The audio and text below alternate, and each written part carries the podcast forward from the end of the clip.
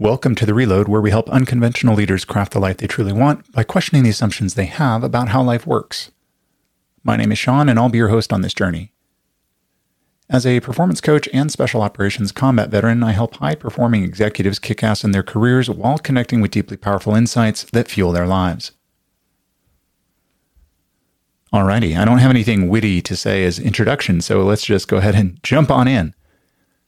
If you listened to last week's episode, which is titled something to the effect of "What's Your Pain Tolerance?" I wanted to do a bit of a companion piece to that. So last week we talked about how so many of my clients are high achievers, and they're all high achievers. I don't know what I just said, so many, but they are, every single one of them is an extreme high achiever. And every single one of them has a tremendously high pain threshold. And in last week's episode, I talked about how that goes astray and what are some things that we can do to really evaluate why we do this. Why do we live in a way of suffering? And the reason I think today's episode is going to be a worthy companion piece to last week's episode is this notion that everything is for me, including the things that don't feel good, AKA suffering or pain. Now that may seem very confusing, so I thought we might spend a few minutes to unpack this a little bit. And if you're new to the show, part of the reason why I have these episodes is the clients that I work with, and I guess in a sense this entire podcast is sponsored by the clients who choose to work with me, but to provide additional context for the folks that I'm working with to better understand the issues that are affecting them. So Tony Robbins is a world-famous performance coach, I guess is, I think, what he calls himself.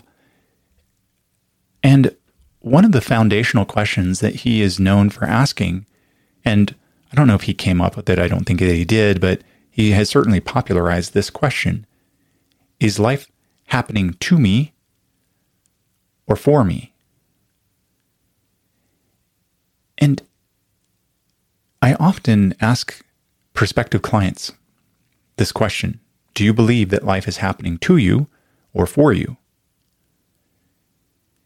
And they're generally very quick to say, oh, for me, definitely for me. Most certainly. But then they proceed to tell me all the bad things that are happening to them. So if you take a moment to really contemplate where it is that you show up on this spectrum, and perhaps maybe it's only certain themes or in certain areas of your life, but if you can begin to map out the difference between where it is that you really truly believe, not just say or, you know, the things that you quote unquote know, but where you actually believe that life is happening for you and not to you, and vice versa. Because, for instance, we might at home, when we encounter challenges, believe that that is actually for us versus happening to us.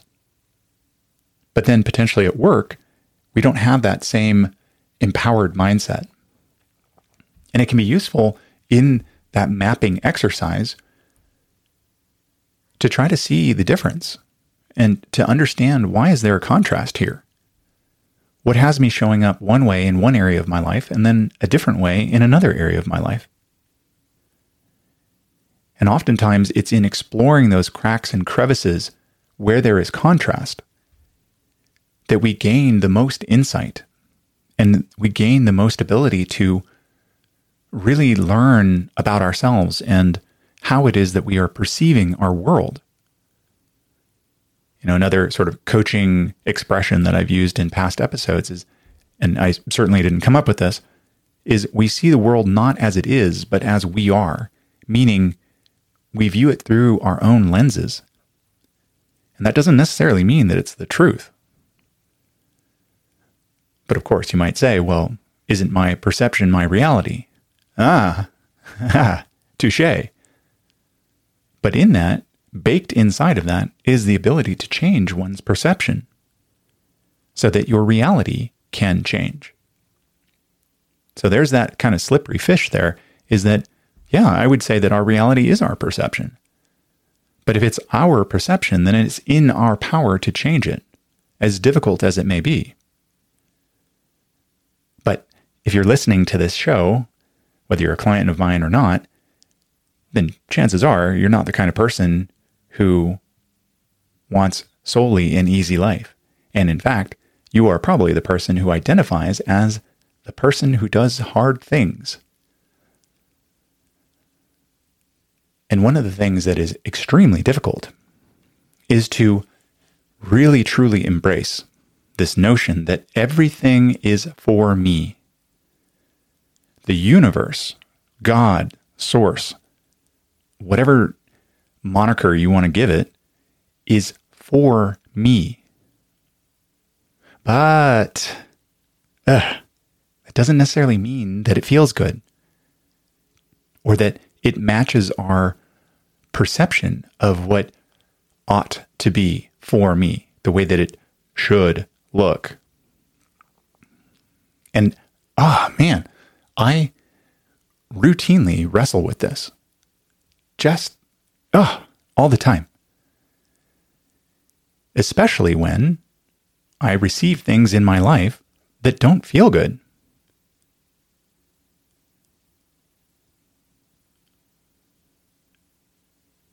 And there's this resistance that each of us has. I want it to feel a certain way. I want it to look a certain way. I want to have the success that I want to have. But what I've had to realize over the course of my life, I've had a number of what you might call character building experiences or chapters of my life. I've been in combat. And no, I don't mean mixed martial arts. I mean actual bullets and explosions and people dying for real and watching my friends get killed and almost being killed myself. And then as a result of all of that, rounds and rounds and rounds of nightmares and sleep deprivation and suicidal ideation and coming close a couple times with like my gun to my head with my own finger on the trigger. And then getting into the corporate world and having such a crazy culture shift and attempting to recraft myself, to re-identify my sense of self. Who is it that I wanted to be? How did I want to show up in the world? What is the service that I wanted to offer? Did I even want to be alive? How can I reconnect with joy and tight, intimate union with people when there had been so much pain of loss over the years?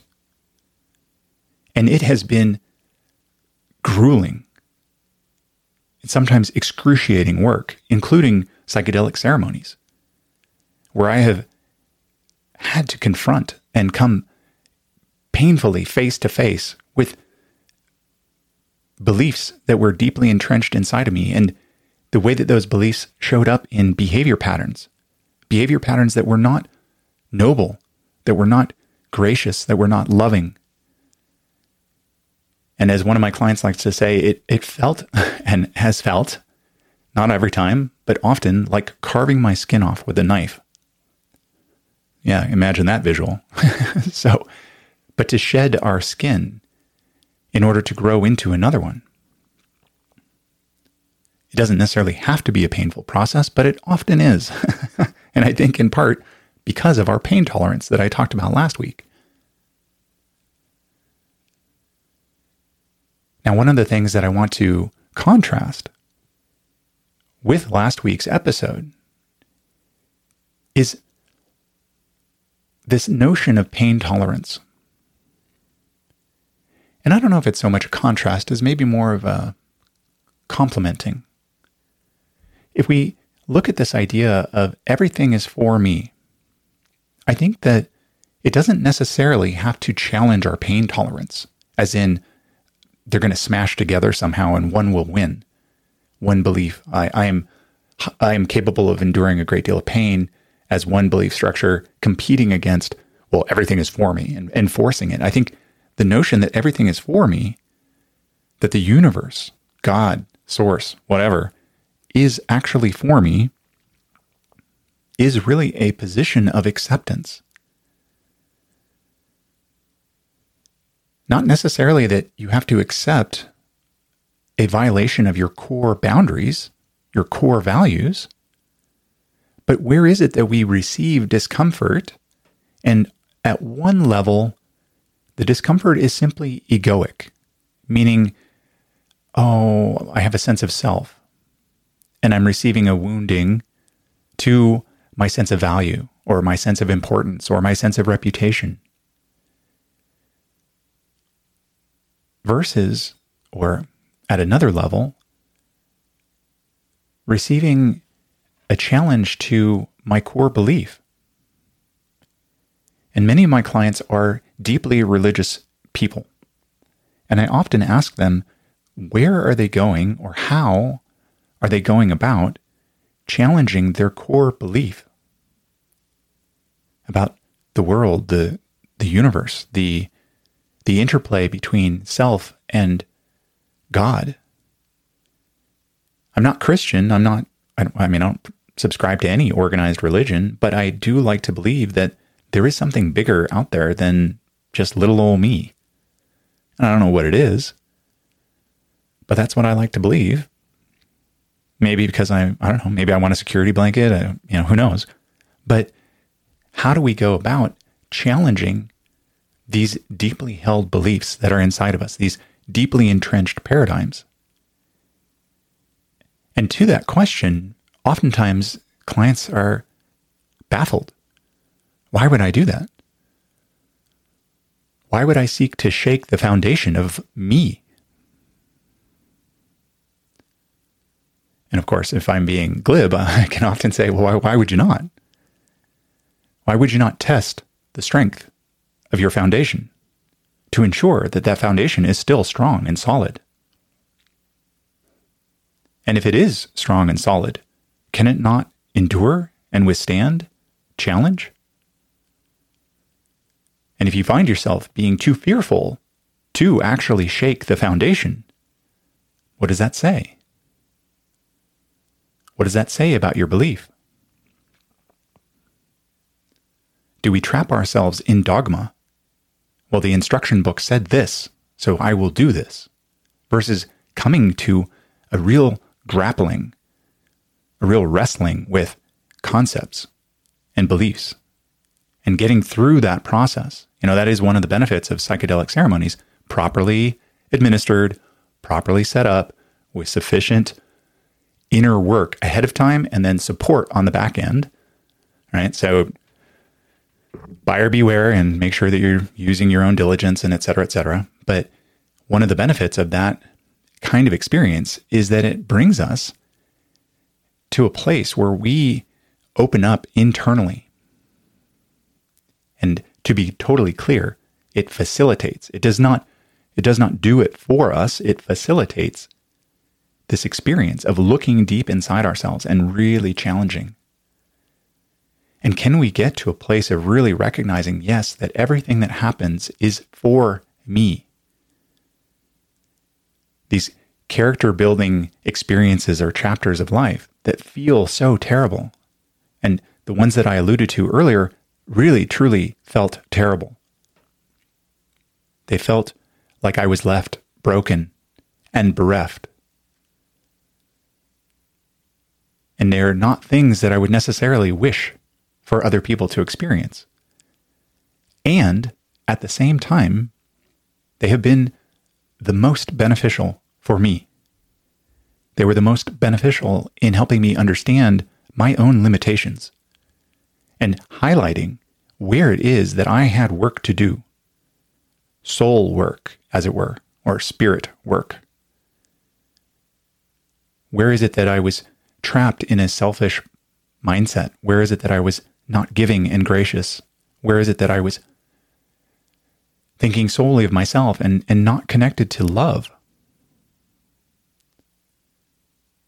Where was I seeing only scarcity when there was actually opportunity and abundance all around me that I just couldn't see? You know, one of the ways that it showed up for me is to be in this tough guy attitude. I'm all hardcore and stuff. And where that was cutting me off from having tender moments with women that I deeply cared about, and now my wife. That may have sounded weird. So when I was single, women that I was dating, and now my wife, right? So how do I access tenderness? And how much of my life I had robbed myself and others of a potential beautiful experience of tenderness, of joy, of innocent laughter, because I was serious and hardcore and I get shit done. And when I think about the clients that I work with, they typically tell me, "Oh, I'm working hard for the family," and yet when I do 360s and talk to their families, the family often wants just more time with their person, and they would actually really happily trade less financial security for more time and more quality, engaged time of lightness, of laughter, gentleness, and not this kind of constant, focused, we're going to get stuff done, we're going to achieve, we're going to meet the schedule. But it's these really grueling, painful experiences. They were often so painful because of the way that I was looking at them. And it was where there was a grinding against the existing paradigm and my inability to see that the universe was actually looking out for me. It was on my side, but I was looking at it as a nemesis or an enemy that I had to fight. And oftentimes when we experience suffering, when we experience stress, it's because of the fact that we are not looking at what in this is for me. What am I resisting such that it is persisting? So if you look at your life and you look at the things that are causing you pain or suffering or stress or whatever, what if you did look at it from the perspective that the universe is signaling you, the universe is for you, and it wants you to learn something. It wants you to learn something very powerful. And again, if this is a core belief and a core boundary inside of you, perhaps the thing that it is helping you to learn is how much you actually truly do believe in that concept or that value. So it's not necessarily the case that you just have to sort of flip-flop and change everything about you. So there are times when we have experiences that show us the metal of our belief, the iron core, that yes, this is where I stand. But oftentimes these experiences help to see where we are being rigid unnecessarily and where our sense of self came up early in life. And we've just kind of been building on it without actually ever challenging, is this the person that I want to be? Or is this still the person that is right for me to be in this chapter of my life? Do I really need to be the tough guy or tough gal anymore? Or have I done this one already? And maybe it's time for a different song. So that's going to do it for today. Hopefully you enjoyed this little bite-sized morsel. And if you are experiencing value from any of the episodes that I've put out and you think it's a fair exchange, I would absolutely love it if you would leave a rating or review or just thumbs up or subscribe, follow, whatever. Do all of the digital things. But again, as I say most frequently, I would love it if you would share it with somebody that you think this would impact. Whether you like them or you don't like them. Sometimes these challenges to our way of thinking can serve a really profound impact in our lives. And I would like your help in spreading that. Until next time, take care of each other.